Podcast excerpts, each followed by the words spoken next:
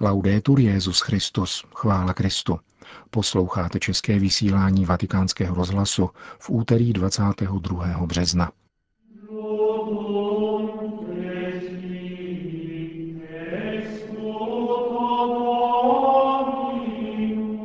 Papež bude sloužit mši na památku Večeře páně na Zelený čtvrtek v ubytovacím středisku pro uprchlíky mimo Řím. Jeruzalémský katolický patriarcha nesouhlasí s tím, aby se zločiny tzv. islámského státu označovaly termínem genocida křesťanů.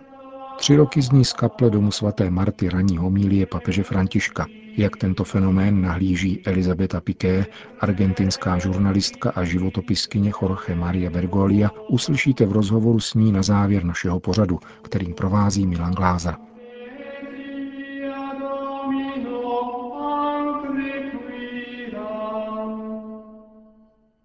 Zprávy vatikánského rozhlasu. Brusel, Vatikán.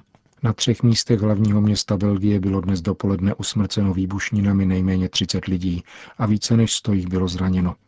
Papež zaslal v poledne prostřednictvím státního sekretáře kardinála Parolína soustrastný telegram tamnějšímu arcibiskupovi Josefu de Kézelovi.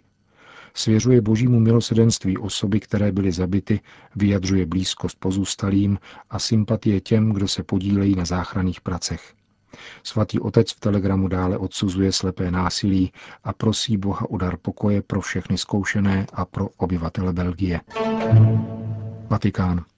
Na zelený čtvrtek odpoledne bude papež sloužit mši na památku Večeře páně v ubytovacím středisku pro žadatele o azyl a uprchlíky v Castelnuovo di Porto, asi 30 kilometrů na sever od Říma. Úvodní liturgii velikonočního třídení tak bude Petrův nástupce slavit vůbec poprvé mimo Řím. Liturgie Zeleného čtvrtku bude obsahovat také obřad mytí nohou, kterého se účastní 12 osob z řad obyvatelů tohoto střediska. Uprchlický tábor Kára, zřízený roku 2008, je dočasným příbytkem pro 900 lidí z Afriky. Skoro všichni jsou muži mladší 30 let.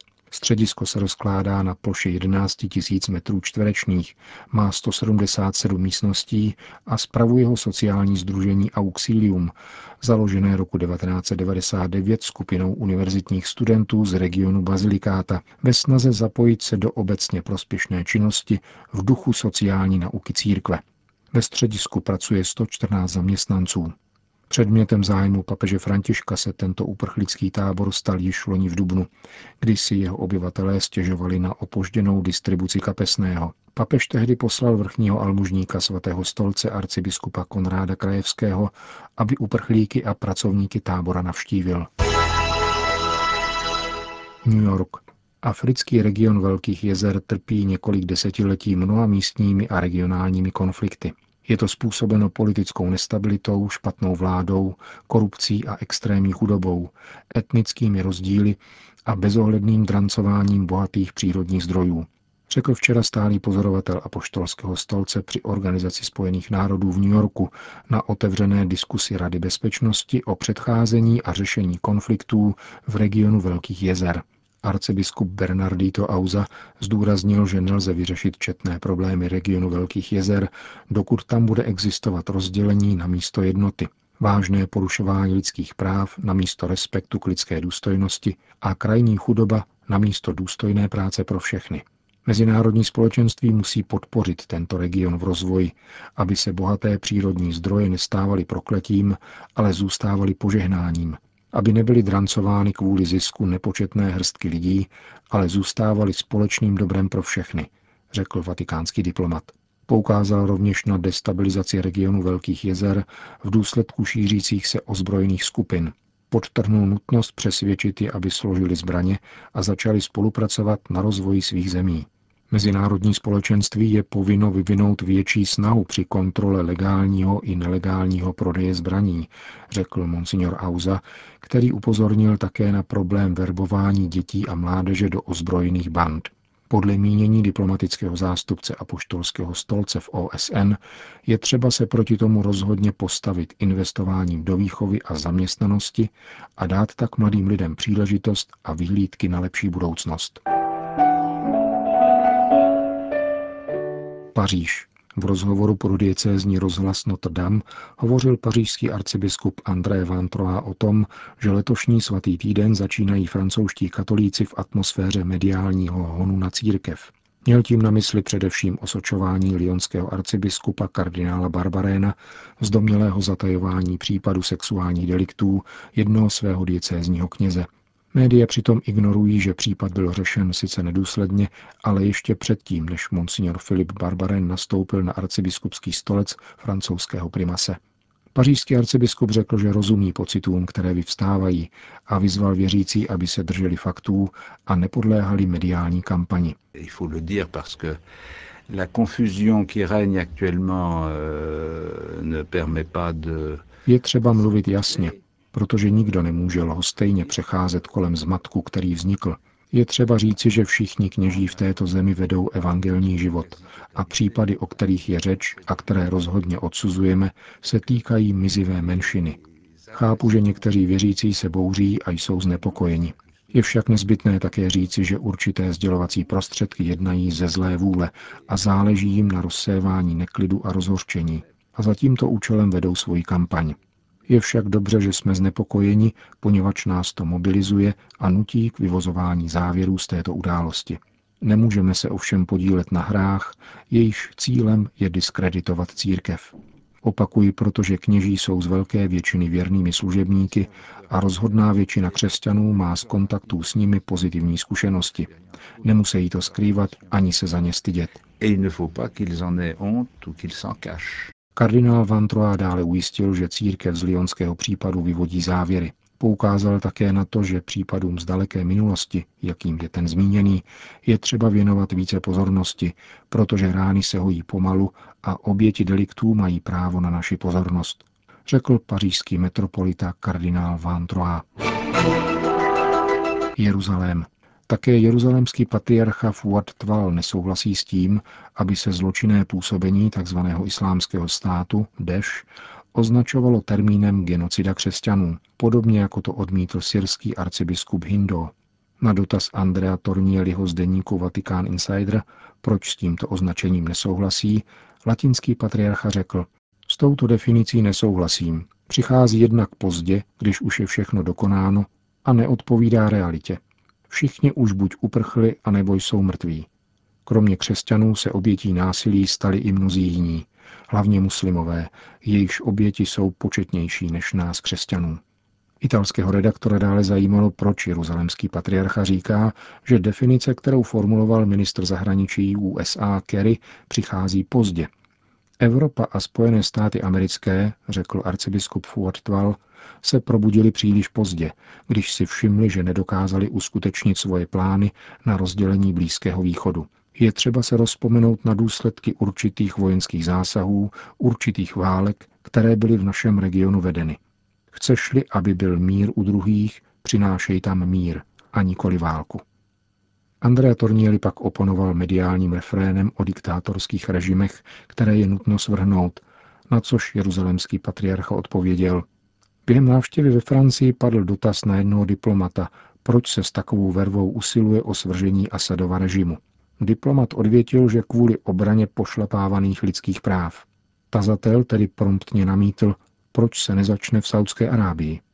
Na lidská práva se zkrátka používá dvojí metr, pokud jde o zemi západního spojence. Italský žurnalista se potom zeptal, co by se tedy mělo dělat nyní. Neexistují kouzelná řešení. ISIS nespadl z nebe, ale vyrostl v kontextu chudoby, nespravedlnosti, diktatur a podporou rozsáhlého obchodu se zbraněmi. Jak na to odvážně poukazuje papež František, kdykoliv o těchto situacích mluví. Je zapotřebí porazit tzv. islámský stát všemi prostředky. Ale nemilme se. I kdyby totiž byl potřen do posledního bojovníka, fenomén se obrodí, pokud neodstraníme příčiny, jimiž jsou nespravedlnosti a obchody se zbraněmi. Jeruzalémský patriarcha pak v souvislosti se starostí o syrské uprchlíky řekl, že v Jordánsku jich žije nyní 740 tisíc, z čehož křesťanů je 28 tisíc. Snažme se jim pomáhat, jak jen můžeme. Italská biskupská konference nám pomáhá realizovat projekty školního vzdělání pro jejich děti, říká arcibiskup Fuad Tval.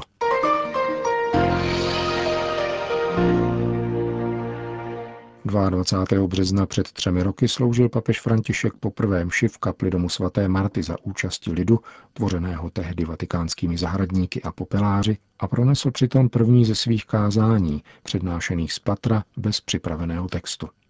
Tato kázání jsou přinášena ve dvou souběžných verzích. Literární, kterou zpracovává italská redakce deníku Loservatore Romano, a rozhlasové, kterou zpracovává italská redakce vatikánského rozhlasu. Tak o tom rozhodl sám papež František, když jej, jeho nejbližší spolupracovníci, žádali o možnost záznamu těchto promluv. Redakce obou zmíněných vatikánských médií zpracovávají nahrávku pořízenou vatikánským rozhlasem, z níž jsou tři další úryvky archivovány ve zvukové podobě. Jeden z pravidelných redaktorů papežových homílí, Alessandro Gisotti z italské sekce vatikánského rozhlasu, hovořil s argentinskou novinářkou, vatikanistkou Elizabetou Piqué, právě o fenoménu těchto papežských homílí, které jsou patrně nejosobitějším projevem Františkova pontifikátu.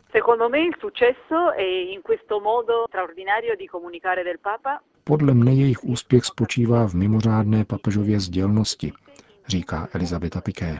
Všichni rozumějí, co chce papež říci a jsou sledovány v celém světě. Sledují je v celém světě a to nejenom věřící. Dávají ožít evangeliu, ukazují jeho podstatu a vysvětluje ho srozumitelně a přístupně pro všechny. Spojuje evangelium s děním v dnešním světě a to oslovuje srdce lidí. V této souvislosti lze zmínit, že tato papežová kázání vycházejí v celém světě také knižně, jsou jádrem tohoto pontifikátu, který je návratem k tomu, co je podstatné. Mnohá sdělení Františkova pontifikátu a některé jeho myšlenky se rodí právě při raných homílích v domě svaté Marty. Ano, to všechno potvrzuje, proč my žurnalisté, a nejenom žurnalisté, ale každý, kdo se zajímá o Vatikán, ví, že nejprve musí sledovat kázání od svaté Marty, kde se ukazuje jádro poselství tohoto papeže. Homílie od svaté Marty jsou také velkým příkladem komunikace a sdílení a jsou velice populární na sociálních sítích. To, myslím, také odráží dobu, ve které žijeme. A myslím, že tento papež ji dobře zná, což dokazuje také to, jak velkému zájmu se těší na Instagramu. Třeba, že během jedné tiskovky na palubě letadla prohlásil, že si připadá jako z prehistorické doby, pokud jde o tyto tzv. sociální sítě. Uvědomuje si však, že žijeme v jediném světě, kde tyto sítě existují a proto chápe, že jeho poselství musí být také pochopitelné, aby jej chápalo i dítě. To také vysvětluje, proč má na sociálních sítích papež úspěch. Znala jsi Jorge Maria Bergolia mnohem dříve, než byl zvolen papežem. Jaké vzpomínky máš na jeho kázání z Buenos Aires? Vidíš rozdíly, anebo je ve výrazech a obrazech, které používá kontinuita?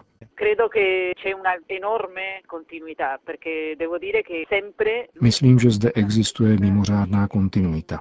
Musím říci, že pro něho bylo vždycky charakteristické, že byl knězem, který poutavě káže, a pamatují si to také lidé, kterým je dnes 40 let a poznali otce Chorchého, když je jako děti učil katechismus anebo připravoval na svaté přijímání.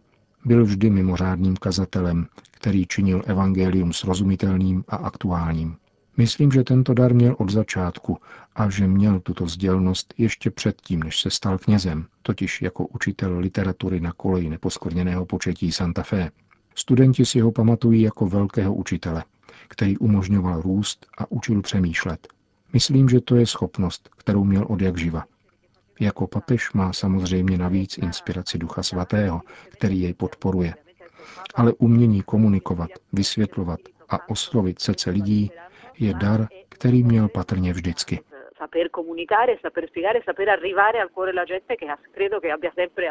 Říká Elizabeta Piqué, argentinská žurnalistka a životopiska Jorge Maria Bergolia. Končíme české vysílání vatikánského rozhlasu. Chvála Kristu, laudetur Jezus Christus.